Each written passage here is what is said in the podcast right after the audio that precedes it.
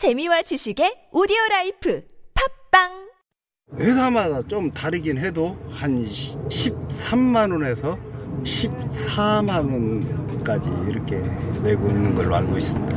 15만 2천 원까지 받는 데가 있습니다. 야간에 누구한테 제 말할 데도 없어요. 심정이야 뭐 말할 거 없죠.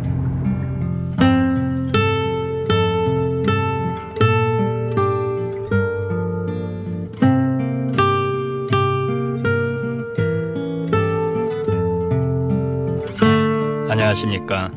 가슴에 담아온 작은 목소리 김영호입니다. 산악금. 법인 택시를 모는 기사들이 매일 일정액을 사측에 내야 하는 산악금 제도에 대해 들어보셨는지요? 전주시청 앞에는 이 산악금을 폐지해달라 200일이 넘게 고공시위 중인 기사분이 있습니다. 얼마나 간절한 마음이기에 하늘에서의 투쟁을 결심했을까요?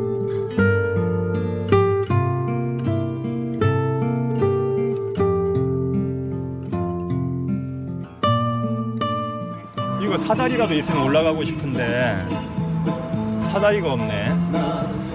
안녕하세요. 예, 힘드시죠?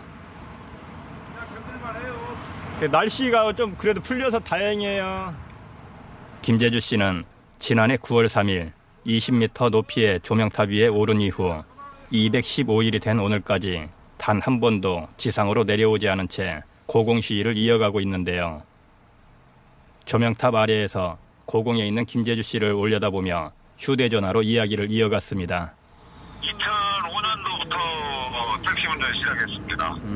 처음에 여기 올라왔을 때 5개월 동안은 10m에 70 이 공간에서 누웠다 일어났다만 할 수 있는 공간에서 있었고요. 여기서 다 잠도 자고 뭐 대소변도 여기서 다 보고 그러고 있습니다. 아 그래도 뭐 식사랑 뭐 그냥 다 올려주고 내려주고 하니까 네, 그러고 지금 견디고 있습니다.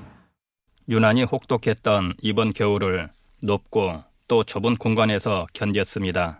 좁게 있다가 보니까 가스난로 스토브 있잖아요. 그거 틀어놓고 침낭 둘러쓰고 그러고 견디고 있었습니다. 아 그러면 세면 같은 건 어떻게 하고 계세요?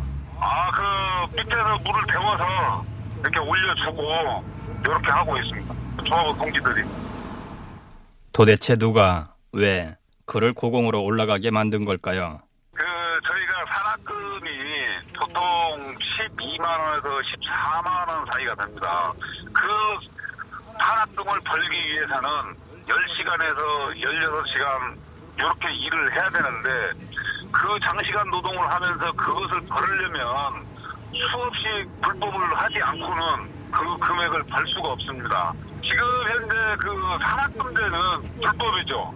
전액관리제를 당연히 해야 됨에도 불구하고 전주시청에서 그 택시 사업주를 눈 감아주고 있는 거죠. 봐주기 하고 있고 실질적으로 전액관리제를 위반을 하면 행정처분을 해야 함에도 불구하고 그 행정처분을 하지 않고 도대체 산악금이 얼마나 대단하기에 이미 법으로 금지됐음에도 여전히 행행하고 있는 걸까요?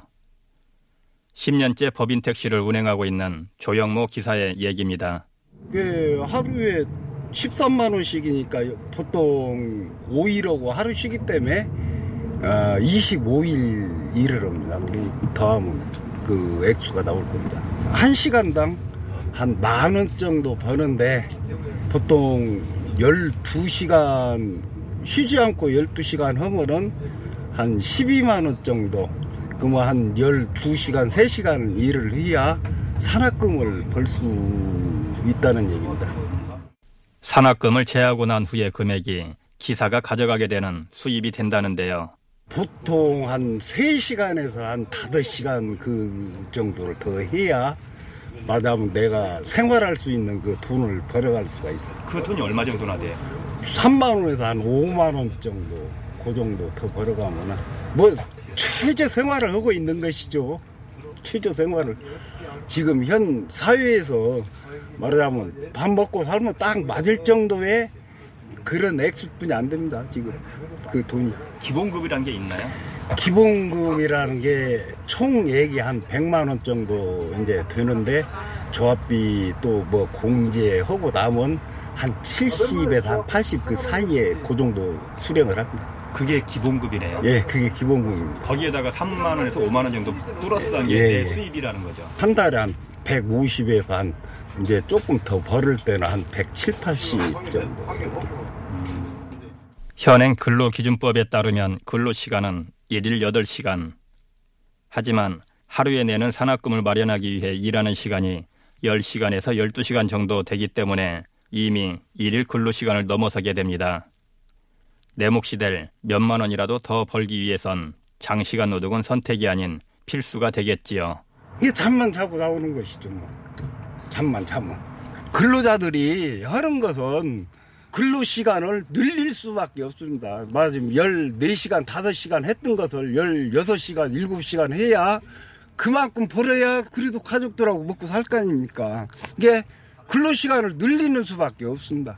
택시 기사들은 수입이 몇백만 원씩 받는 월급도 아니고 일정량 말하자면 자기가 시간을 더해서 벌어가는 돈이지만 그 돈이 많이 늘어나는 것이 아니라 그 어느 정도 한계가 있기 때문에 그걸 벌어갖고는 우리 같이 좀 나이 먹고 자식들 다 출가하고 가르칠 사람 없는 사람들은 그냥 밥이나 먹고 살면 되는데 실상 젊은 사람들은 생활을 해야 하고 애들 가르쳐야 하고 하는데 막말로 얘기해서 유치원도 못 보낼 바람 그런 수입이에요 이 수입이 무엇보다 좁디 좁은 운전석에 장시간 앉아 있다 보니 몸에서부터 이상 신호가 옵니다.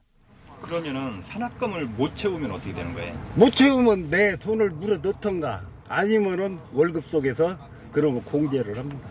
막말로 정부에서 정한 법이나 회사에서 운행 허락을 운행 방침대로 일했다가는 산학금 어림도 없어요. 그렇게 해갖고는 돈을 벌 수가 없어요. 그렇기 때문에 택시 기사들이 무리해가지고 운전을 하는 거예요.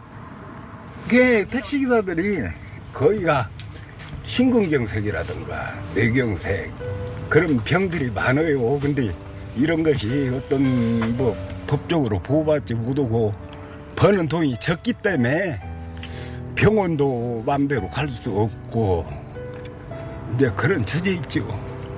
한 게 우리 사회가 옛날보다 살기야 좋아졌다고는 하지만은 그래도 아래층에 있는 이런 직업에 있는 사람들은 아직도 힘들고 어렵고 참 그런 거 생각하면 서럽죠. 가족 얘기가 나오자 눈시울이 붉어집니다. 자녀분들 다 출가했습니다. 뭐 부모가 벌어서 출가를 시켰다는 것보다는 저그들이 성장해서 출가한 것이죠. 뭐 직업상.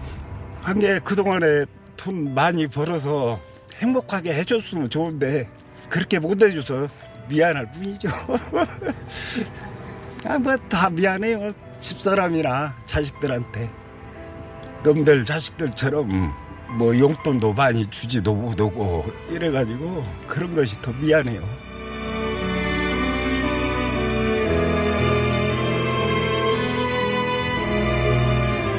조형목 기사님이 원하는 것은 역시 전액 관리제, 즉 월급제였습니다. 수입이 뭐 많고 적거를 떠나서 그래도 일정한 월급을 받으면은 그 월급에 맞춰서 이렇게 생활을 할 수가 있잖아요. 근데 수입이 들쑥날쑥 하고 또 가면 갈수록 이 자꾸 업주들은 산학금이라는 것을 자꾸 인상을 하기 때문에 저희 택시기사들이 바라는 것은 뭐 큰 것을 바라는 것도 아니고 전액 관리제 돼가지고 일정한 수입으로 안정되게 이렇게 운전하고 다닐 수 있게 법적으로 이런 것을 좀 해줬으면 그거 이상은 뭐 고마울 것이 없죠. 택시 노동자들이 주장하는 전액 관리제는 사실 이미 법적인 장치가 마련되어 있는데요. 전국 공공운수노동조합 택시지부 고영기 총무국장의 얘기입니다. 97년도 어, 여객자한테 운수 사업법을 개정을 하면서 기존의 도급 택시, 산악금제 이런 형태의 운행 형태를 불법으로 다 만들고 모든 운송 수익금을 다 납부하고 소정 근로시간 또는 일한 시간에 대한 임금을 급여를 월급을 받도록 이렇게 법으로 만들어 놨죠. 그동안 도급이나 산악금제도로 인해서 엄청난 사회 문제가 발생이 됐던 거죠. 그래서 시민의 안전을 보호하기 위해서 불철저한 택시를 개선하기 위해서 그리고 가장 근본적인 이유 중에 하나인 택시 노동자들의 처우 개선을 위해서 월급제를 도입하는 계기가 됐던 거고 그다음에 여기에 대한 사법적인 판단까지 다 내려졌습니다. 무려 20년 전 관련법은 개정됐고 국토부는 훈령을 통해 사업주가 산학금을 받는 것을 금지하고 사실상 전액 관리제를 의무화했는데요. 그런데 왜 현실에선 지켜지지 않고 있는 걸까요? 이것을 집행해야 되는 행정기관인 중후부처인 교토교통부 그리고 권한을 위임받은 지방자치단체장은 이 법에 따라서 불법 산학금제를 시행하고 있는 사업주나 운수 종사자에 대해서 법에 있는 그대로 처벌을 하면 되거든요. 행정처벌을. 그런데 이 행정처벌을 하지 않아요. 그러니까 이게 일회성으로 끝나거나 아니면 아예 행정처벌을 하지 않거나 이러다 보니까 20년이 지난 이 법이 현실에서 지금 전혀 녹아 들어가 있지 않다. 이것은 전국 대부분의 택시 노동자들이 똑같이 겪고 있는 현실입니다. 사업주들이 뭐라고 맨 처음에 전에까지 지금 당장 시행할 수 없다라고 얘기한 게 회사 밖에서 일을 하고 있으니 우리가 일일이 쫓아내면서 확인할 수 없는 거 아니냐. 그래서 이건 좀 특수적인 사업이다. 그래서 전에까지 시행을 지금 할 수 없다라고 이렇게 많이 주장을 했어요. 그래서 법으로 만들어 놨죠. 택시에 보면 매다기라고 있어요. 이 매다기는 하나의 비행기에 있는 블랙박스하고 똑같습니다. 그냥 단순히 그 금액만 지키는 게 아니라 여기에는 모든 운행 내역, 모든 속도, 모든 이 차가 움직이는 GPS 기능까지 다 이게 없으면 그 매다기가 만들어질 수가 없어요. 허가가 안 나와요. 이 차가 몇 시 몇 분 몇 초에 회사를 나가서 어느 지역에 도착해서 첫 손님을 태워서 어디에 가서 손님을 내려드리고 이런 모든 상세 내역이 그대로 다 저장돼 있어요. 이것을 법으로 강제한 거예요. 무엇보다 산악금은 시민들의 안전과도 밀접하게 연관되어 있습니다. 전체 택시 사고의 약 87%가 법인 택시예요. 법인 택시의 가장 큰 문제가 뭐냐면 이 고질적인 산악금. 근데 산악금이 정상적인 시간에 벌 수 있는 산악금이 아니거든요. 최소한 13시간 이상은 무조건 일을 해야 된다는 결론이 나오거든요. 이게 무려 한 달에 26일을 일을 해야 됩니다. 이런 살인적인 노동 강도가 당연히 졸음운전 아마 경험해 보지 않은 택시 노동자들 아마 없을 거예요. 결국 산악금 찍기 위해서 한시라도 빨리 이동을 해야만이 빨리 손님을 태워야만이 수입이 늘어나기 때문에 아마 많은 시민 여러분들 보시겠지만 택시가 신호 위반하거나 빨리 손님을 모셔드리고 다시 또 손님을 태우기 위해서 하는 그런 상황.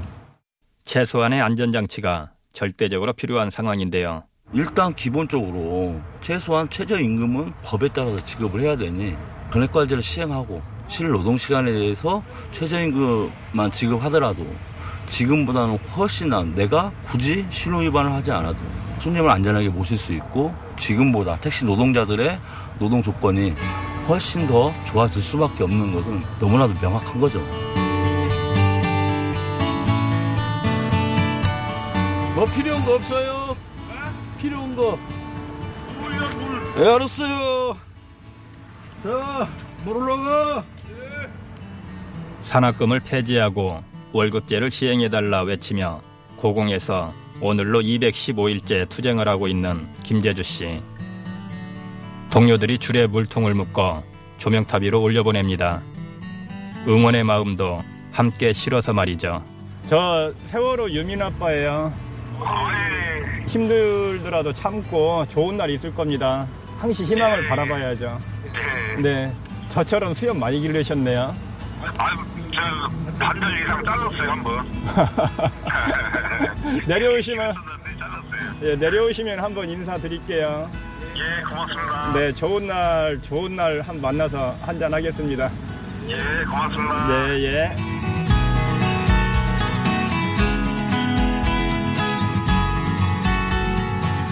가슴에 담아온 작은 목소리, 103번째 이야기.